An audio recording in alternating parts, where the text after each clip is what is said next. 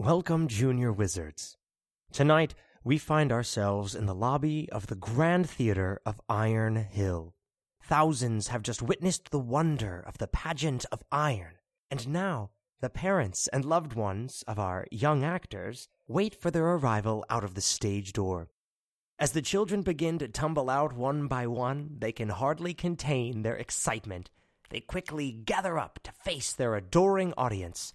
Go on, says their very proud director. Now you may show them. Their faces scrunch and wince with a deep and adorable concentration.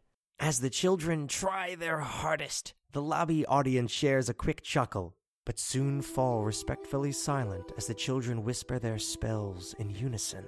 Tiny, focused faces suddenly become amazed as hundreds of orbs of light begin to float up from their hands gently floating through the air like snowflakes on the wind. Jeremy is still as the children shout with delight at the sight of their first magical creation. As the magical snow takes shape on the ground, adults look with glistening eyes, for there, between them and the children, made of ice so perfect you can see your reflection, is a single word. The crowd looks into the sculpture and some laugh through tears as they see their wrinkles fade, their scars heal.